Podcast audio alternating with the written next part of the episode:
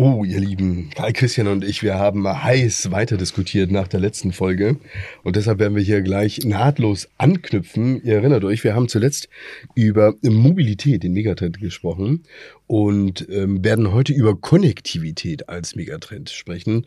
Ursprünglich dachten wir, das hat relativ äh, wenig miteinander zu tun, aber ähm, zuletzt ist Karl Christian auf die Idee gekommen, dass es sogar mit 1860 was zu tun hat. Auf die Idee. Du Armer. Die, was genau die möchtest Brücke, was, Die Brücke möchte ich jetzt von dir geschlagen das, sehen. das, das darfst du gerne. Also du hattest irgendwas äh, von 1860-Fans gesprochen, die du irgendwie zusammensuchen möchtest, oder was war das? Nein, ich hatte gesagt, ja, dass tatsächlich jeder seine Plattform sucht und Mhm. äh, damit jeder seine Plattform für sich selbst finden kann, ist natürlich eine hohe Konnektivität Voraussetzung. Und das gilt auch für 1860, weil du bist ja 1860-Fan, bist du ja. Nicht nur. Ja, nicht nur, auch in Verantwortung. Ein verantwortungsbewusster Fan. Großartig. Seid gespannt. Rund um den Megatrend Konnektivität.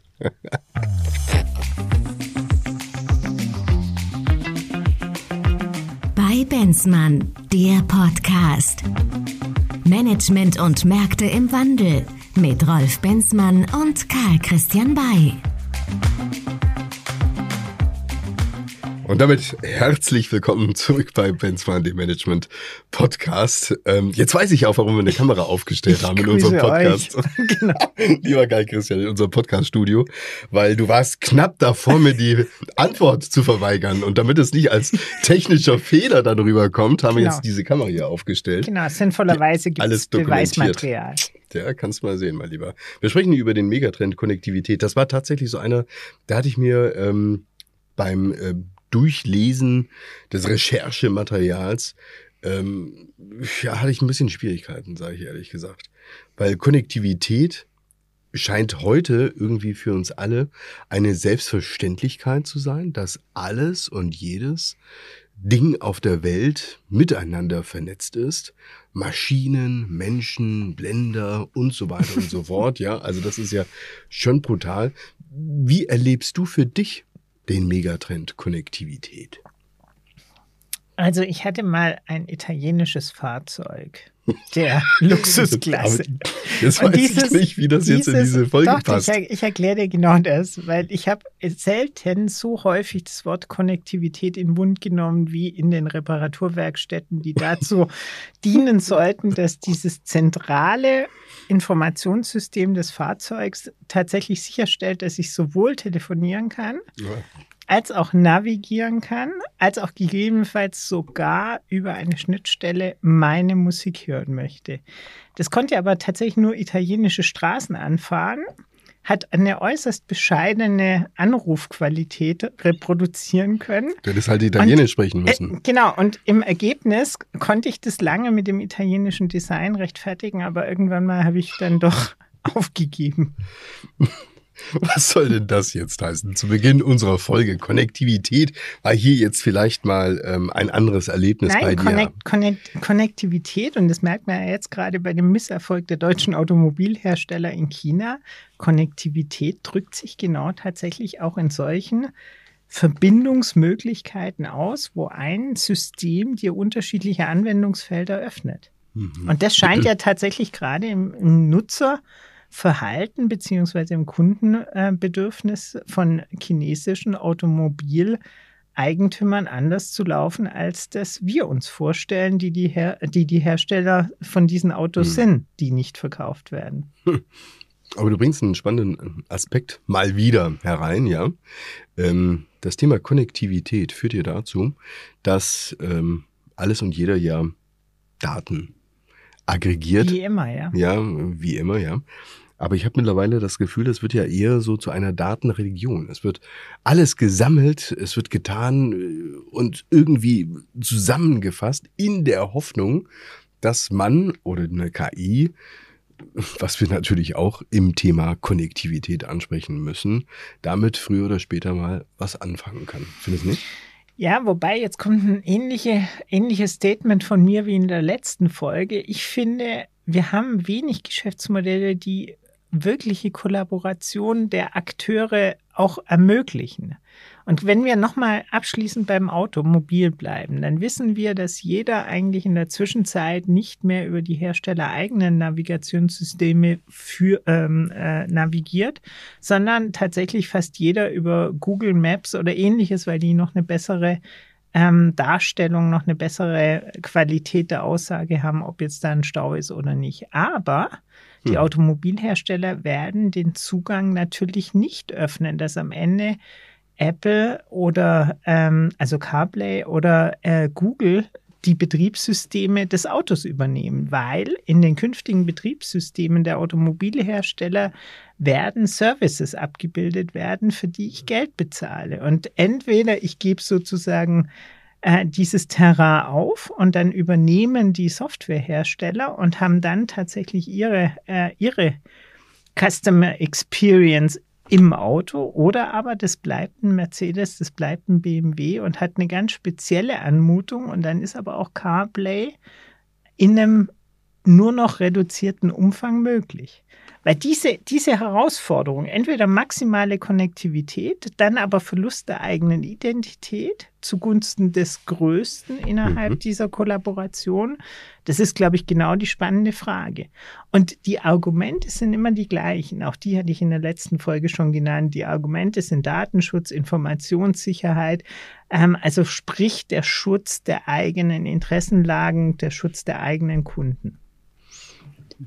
Aber es bietet natürlich ein gigantisches Feld für Geschäftsmodelle. Absolut, natürlich. Also die Konnektivität und der ihr vorausgehenden Digitalisierung und der Transformationsprozesse führt letztendlich ja dazu, dass du genau diese Modelle entwickeln kannst, nämlich Services entlang der Konnektivität. Ja, Heißt aber auch, für alle, die sozusagen drin sind und äh, mit ihren Daten, die sie zur Verfügung stehen, ähm, im Prinzip auch ähm, ja, eine Bestätigung geben, bei dem Spiel mitzumachen, heißt das, du bist am Ende auch völlig in diesem Karussell gefangen. Du wirst wahrscheinlich selten ausbrechen können.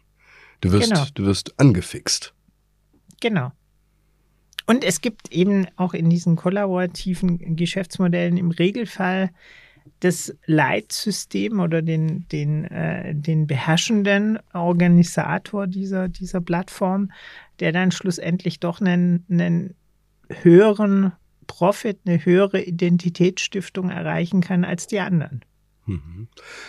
Ja, wenn er identifizierbar ist. Auch das ist ja nicht unbedingt gegeben in der Konnektivität. Schau dir mal, schau dir mal beispielsweise Kryptowährungen an, ja.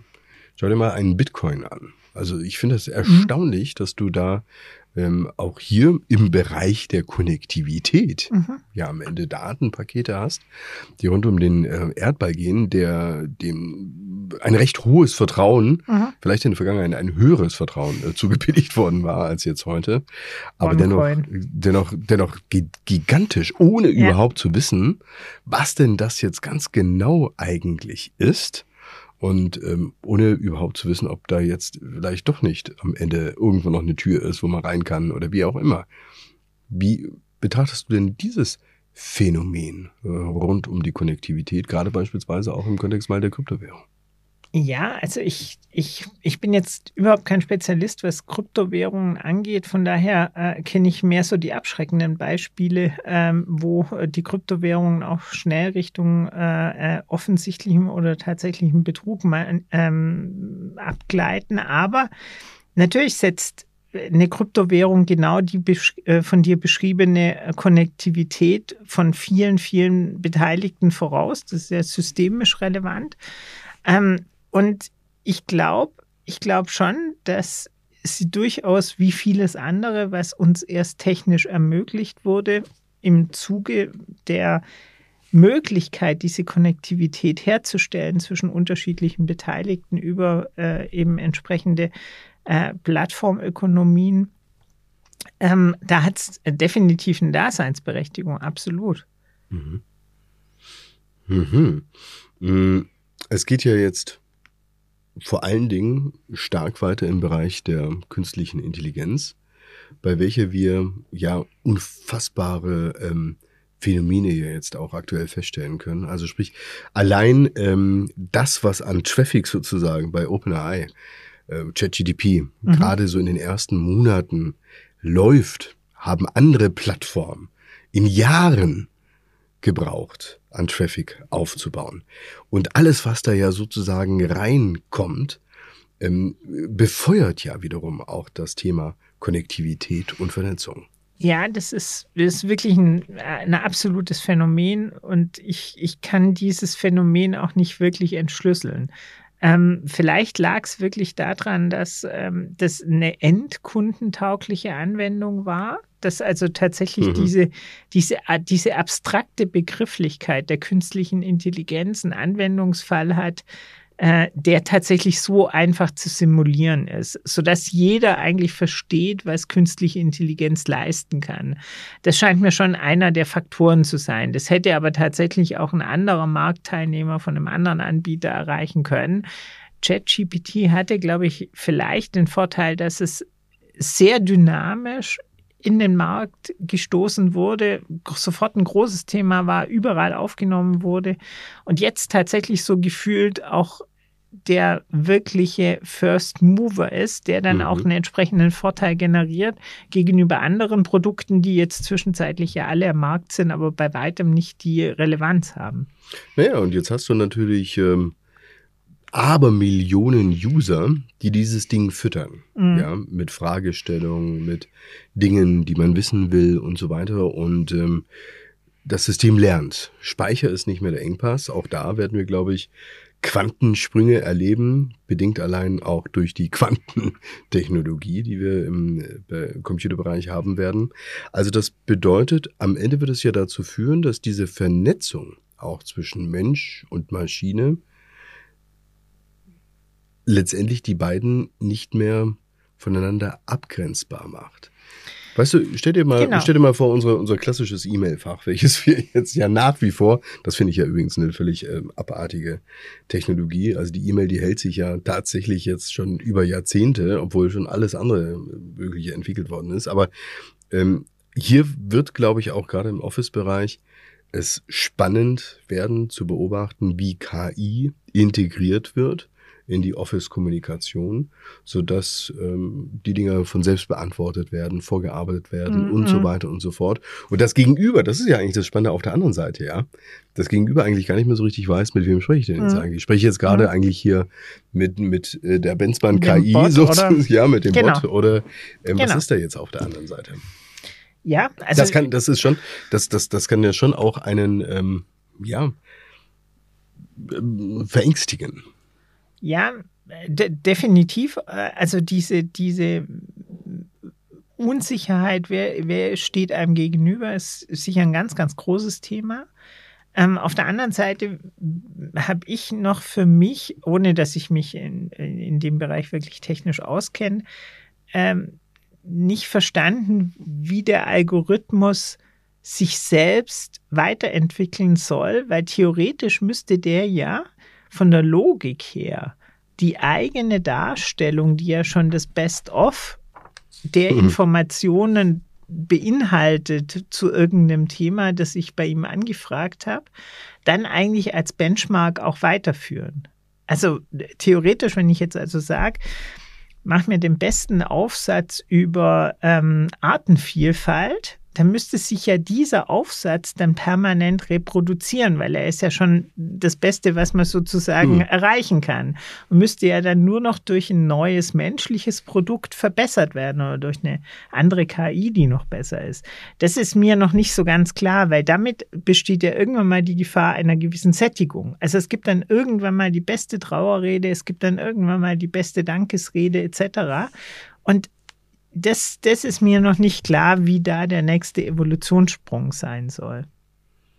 Naja, die Frage, die du ja stellst, ist, ähm, wo findet dort dann auch Innovation statt? Genau. Ja? Wenn ähm, vieles letztendlich wiedergegeben wird und neu genau. kuratiert wird, sozusagen. Genau. Ja? Aber Innovation ist ja eigentlich genau das spannende Thema für ähm, Unternehmen. Ja, genau. Ich hatte kürzlich mal ein Seminar besucht, das finde ich ganz äh, spannend, ähm, KI in der Geschäftsmodellentwicklung. Mhm. Ähm, war hochinteressant. Also der Dozent, der hatte mal am Beispiel von einem Kaffee gezeigt in einer kleinen Stadt, wie dieses Geschäftsmodell des Kaffees sich weiterentwickeln könnte. Und ähm, am Ende ist dann auch wirklich ein Business Canvas herausgekommen mit auch ein paar ganz ungewöhnlichen Ideen, in dem eben in der Moderation bei der KI bestimmte Aufgabenstellungen gegeben worden sind, die halt blitzschnell dann zu einem Ergebnis geführt haben. Was war das so das Ungewöhnlichste in einem Café? Naja, also nimm doch jetzt beispielsweise mal, das ist jetzt natürlich nicht supi ungewöhnlich, ja, aber fand ich eine ganz interessante Idee. Ähm, wie kannst du dein, wie kannst du deinen Kaffee irgendwie einzigartig machen? Wie kannst du es aber auch lokal vernetzen und so Mhm. weiter? Daraus kam dann, ähm, dass du dich mit der lokalen Kulturszene Mhm. dann ähm, vernetzt. Mhm. Dann ist aber immer noch nicht äh, die Frage, ja, was, Mhm. wie findet die jetzt statt in diesem Café? genau, Ja, also nur genau. ein Bild an die Wand hängen wäre jetzt tatsächlich sehr Genau, banal gewesen. genau. Und ähm, dann wurde dann noch die Aufgabe quasi gegeben, wie kann das Ganze auch noch nachhaltig irgendwo sein? Und am Ende kam dann halt raus, du machst halt nachhaltige Becher, Mhm.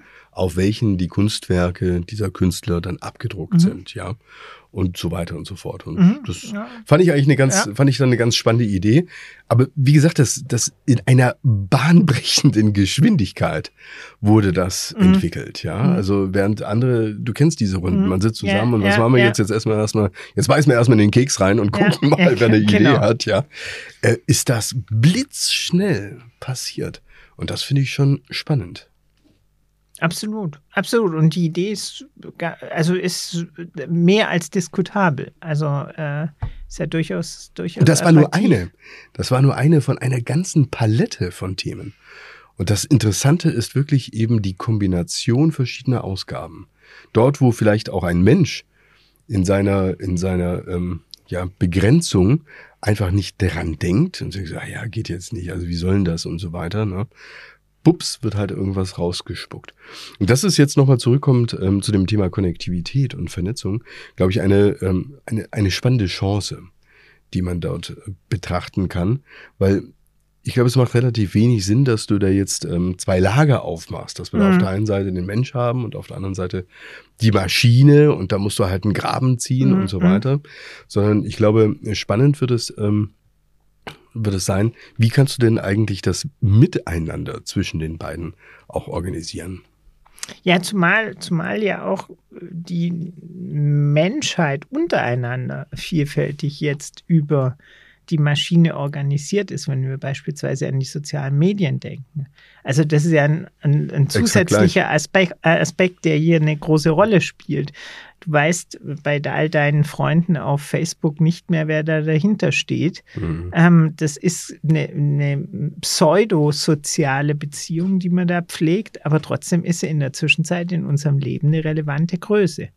Ja, und auch erstaunlich, wie viele, KI-Identitäten dich mittlerweile liken wollen. Ist das Ja, dir ja. auch schon passiert? Ja, ja, enorm. Irre, was da draußen gerade passiert. Also ich, ich glaube, ich habe sicher, sicher 100 Bots als Freunde. Also ganz sicher. Wenn wir schon mal dabei sind, da kann ich jetzt auspacken. Ich bin auch einer.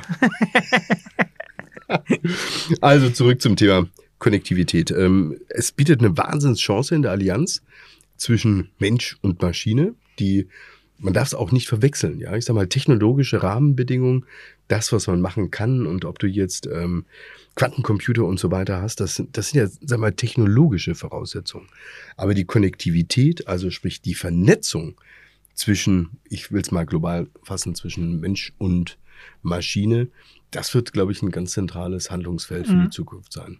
Ja, das glaube ich tatsächlich auch. Und ich glaube auch, dass die Konnektivität jetzt wiederum bezogen auf die Geschäftsmodelle ähm, nochmal noch mal deutlich, deutlich zunimmt. Ich kann mich noch gut daran erinnern, als äh, Verlage ganz glücklich waren, wenn sie, wenn sie erste ähm, halbdigitale Produkte geschaffen haben. Ähm, das scheint mir aber tatsächlich jetzt, wenn wir zum Beispiel auf die Content, Content-Distribution blicken, äh, auch so, so extrem halbgar zu sein. Und da bietet natürlich Konnektivität und Reichweite, die ich dadurch generieren kann, auch nochmal eine ganz andere Chance.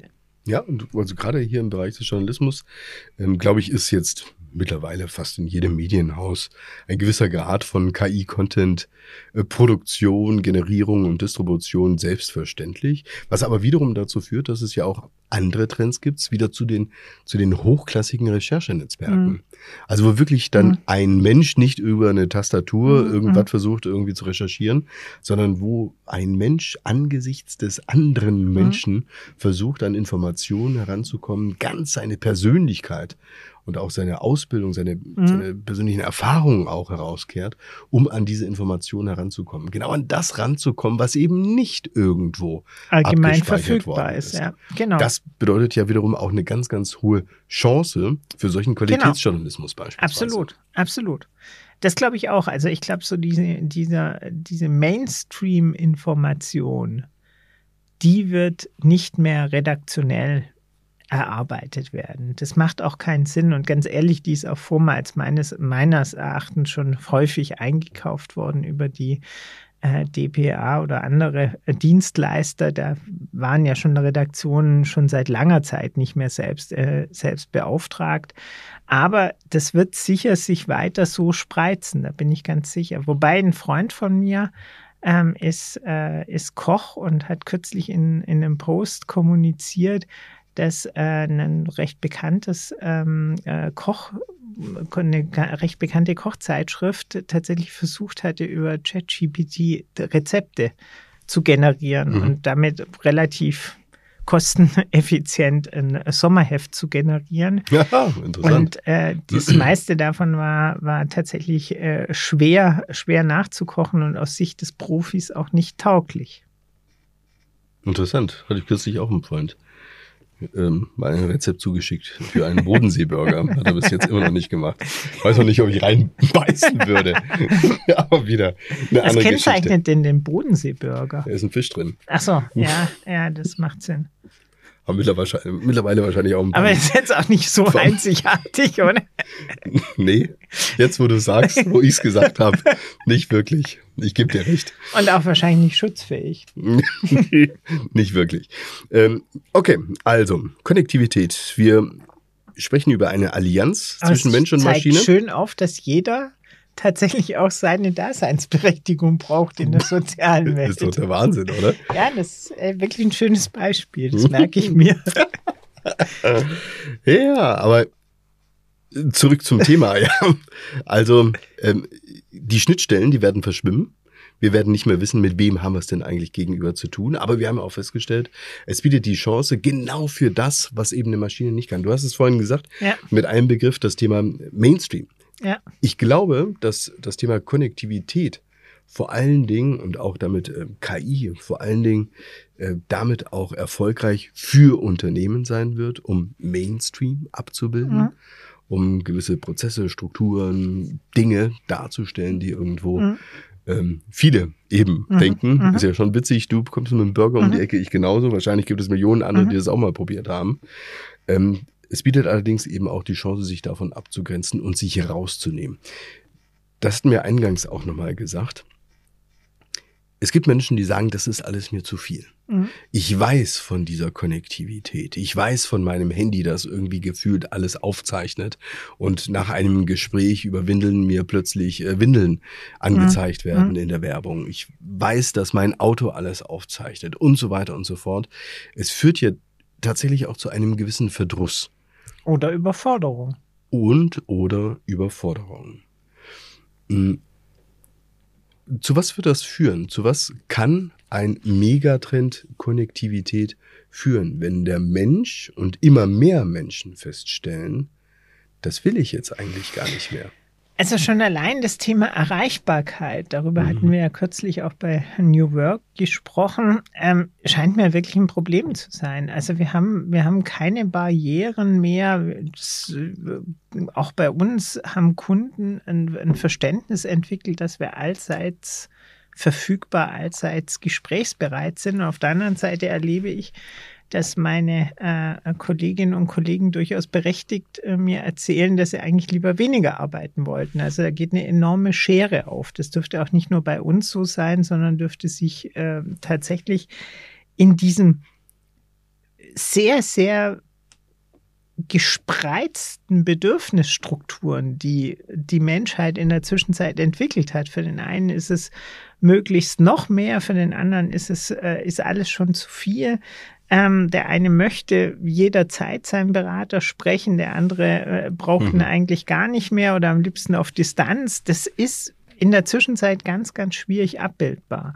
Und letztendlich ist Konnektivität auch eine ganz persönliche Angelegenheit. Mhm. Also ich selber muss Wege damit finden, A, damit umzugehen, mit der Informationsflut herzuhalten oder diese Informationsflut zu beherrschen, für mich zu haushalten, ähm, mich den Bedürfnissen anderer und den Erwartungen anderer zu stellen, ohne überfordert zu sein. Also sprich, da gibt es ganz, ganz viele zunächst mal individuelle Entscheidungspunkte und dann kann ich natürlich mit dieser Konnektivität mich in der Zwischenzeit schon auch durchaus in meinen Vorstellungswelten, das sind ja insbesondere die sozialen Medien, äh, sehr stark auch ganz anders individualisieren. Das haben wir ja auch in dem Trend. Mhm äh, Individualisierung besprochen, ähm, als das früher so gemeinhin der Fall war, als ich noch mit meiner Individualisierung auf dem Dorfplatz allein stand.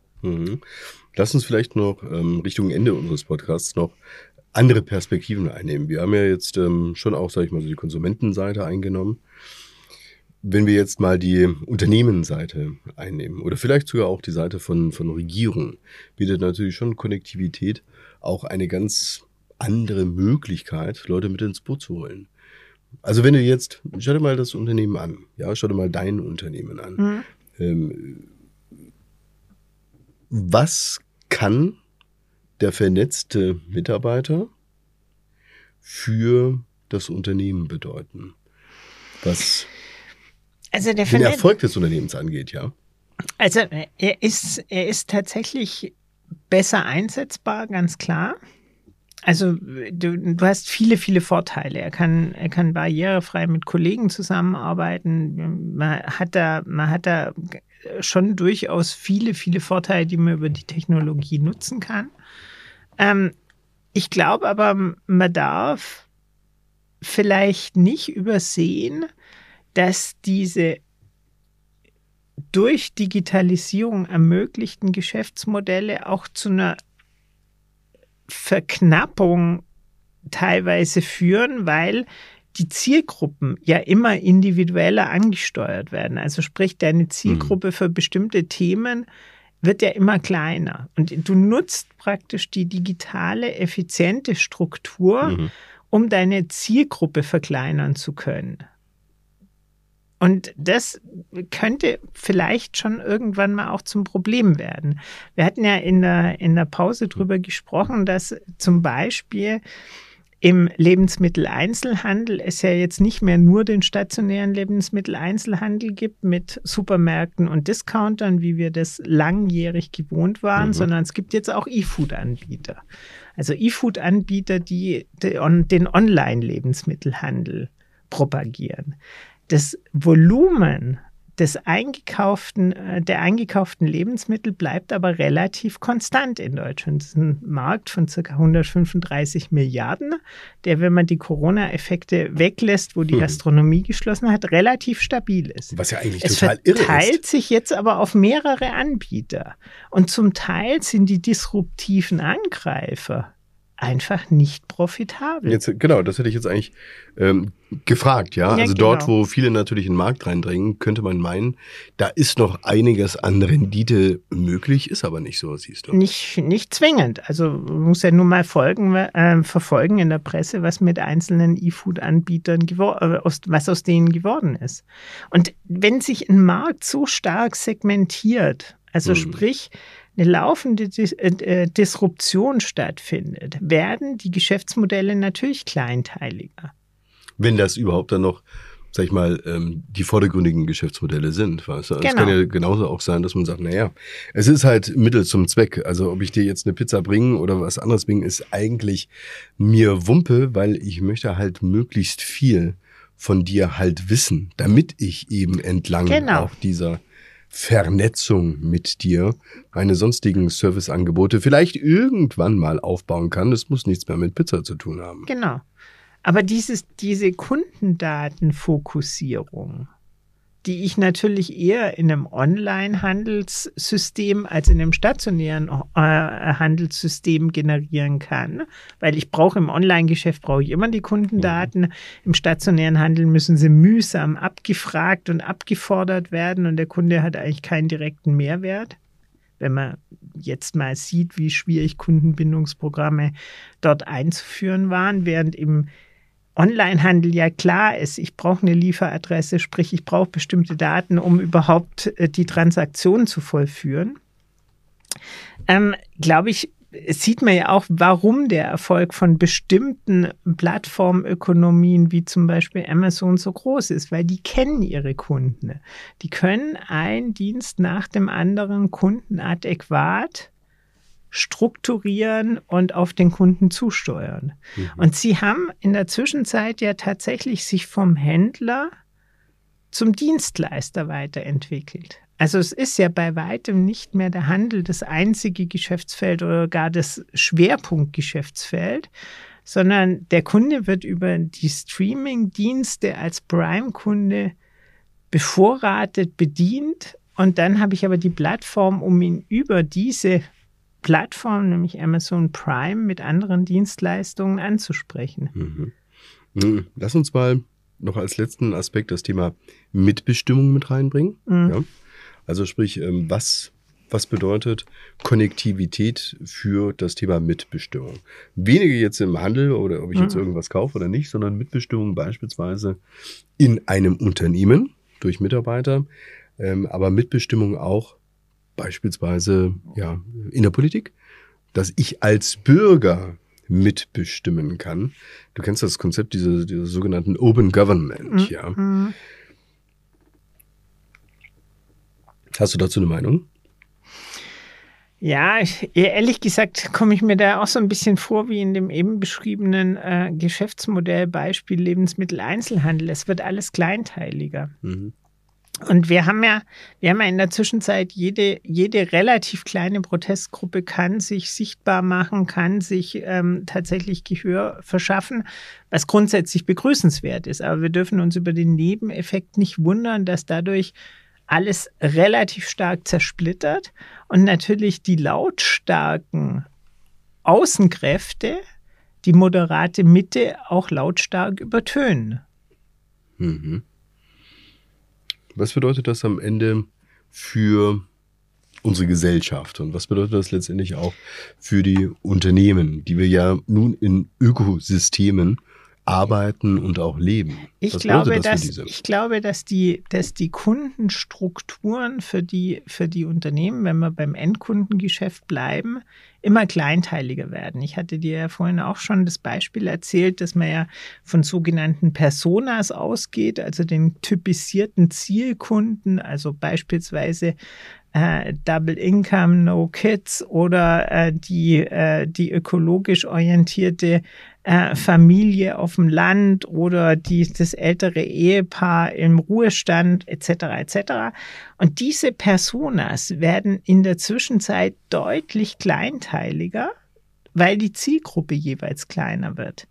Das führt unter Umständen da dazu, dass ich mit für diese jeweils kleinere, aber ausdifferenzierte Zielgruppe neue Angebote maßschneidern kann die auch auf die mhm. Elemente Individualisierung etc. einzahlen. Aber ich muss mir darüber im Klaren sein, dass natürlich damit auch die Zivilgesellschaft sehr viel kleinteiliger wird, sehr viel mehr diese Individualisierungstendenz auch im, wie gesagt, Angebot, das der Endkunde bekommt, dazu führen, dass sich einfach keine geschlossenen größeren Gruppen mehr bilden. Mhm.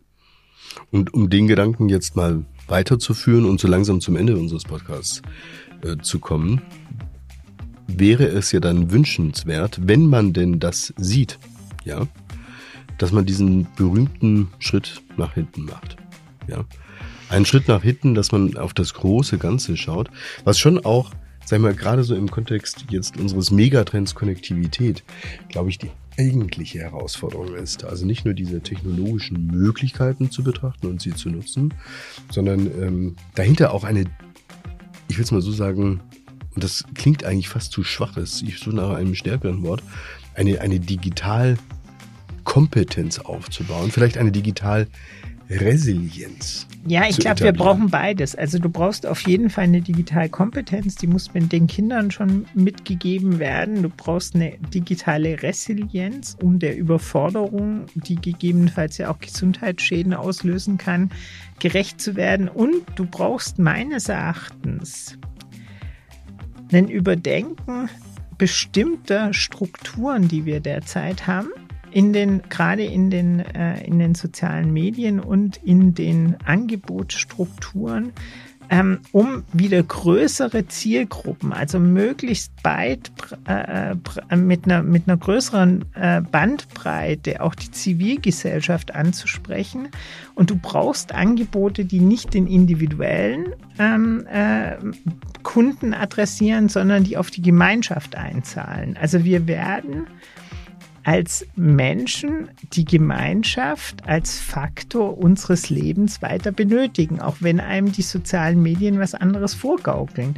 Und dementsprechend brauchen wir auch soziale Angebote und die müssen wir wenn wir sie nicht mehr in den sozialen Medien finden, müssen wir sie außerhalb schaffen. Dafür brauchen wir Vereine, dafür brauchen wir soziale Einrichtungen.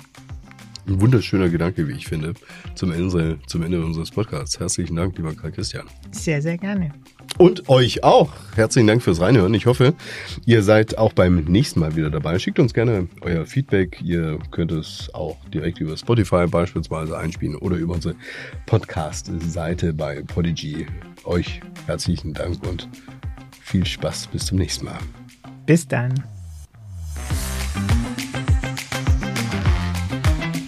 Das war bei Benzmann, der Podcast. Management und Märkte im Wandel mit Rolf Benzmann und Karl Christian Bay. Bis zum nächsten Mal.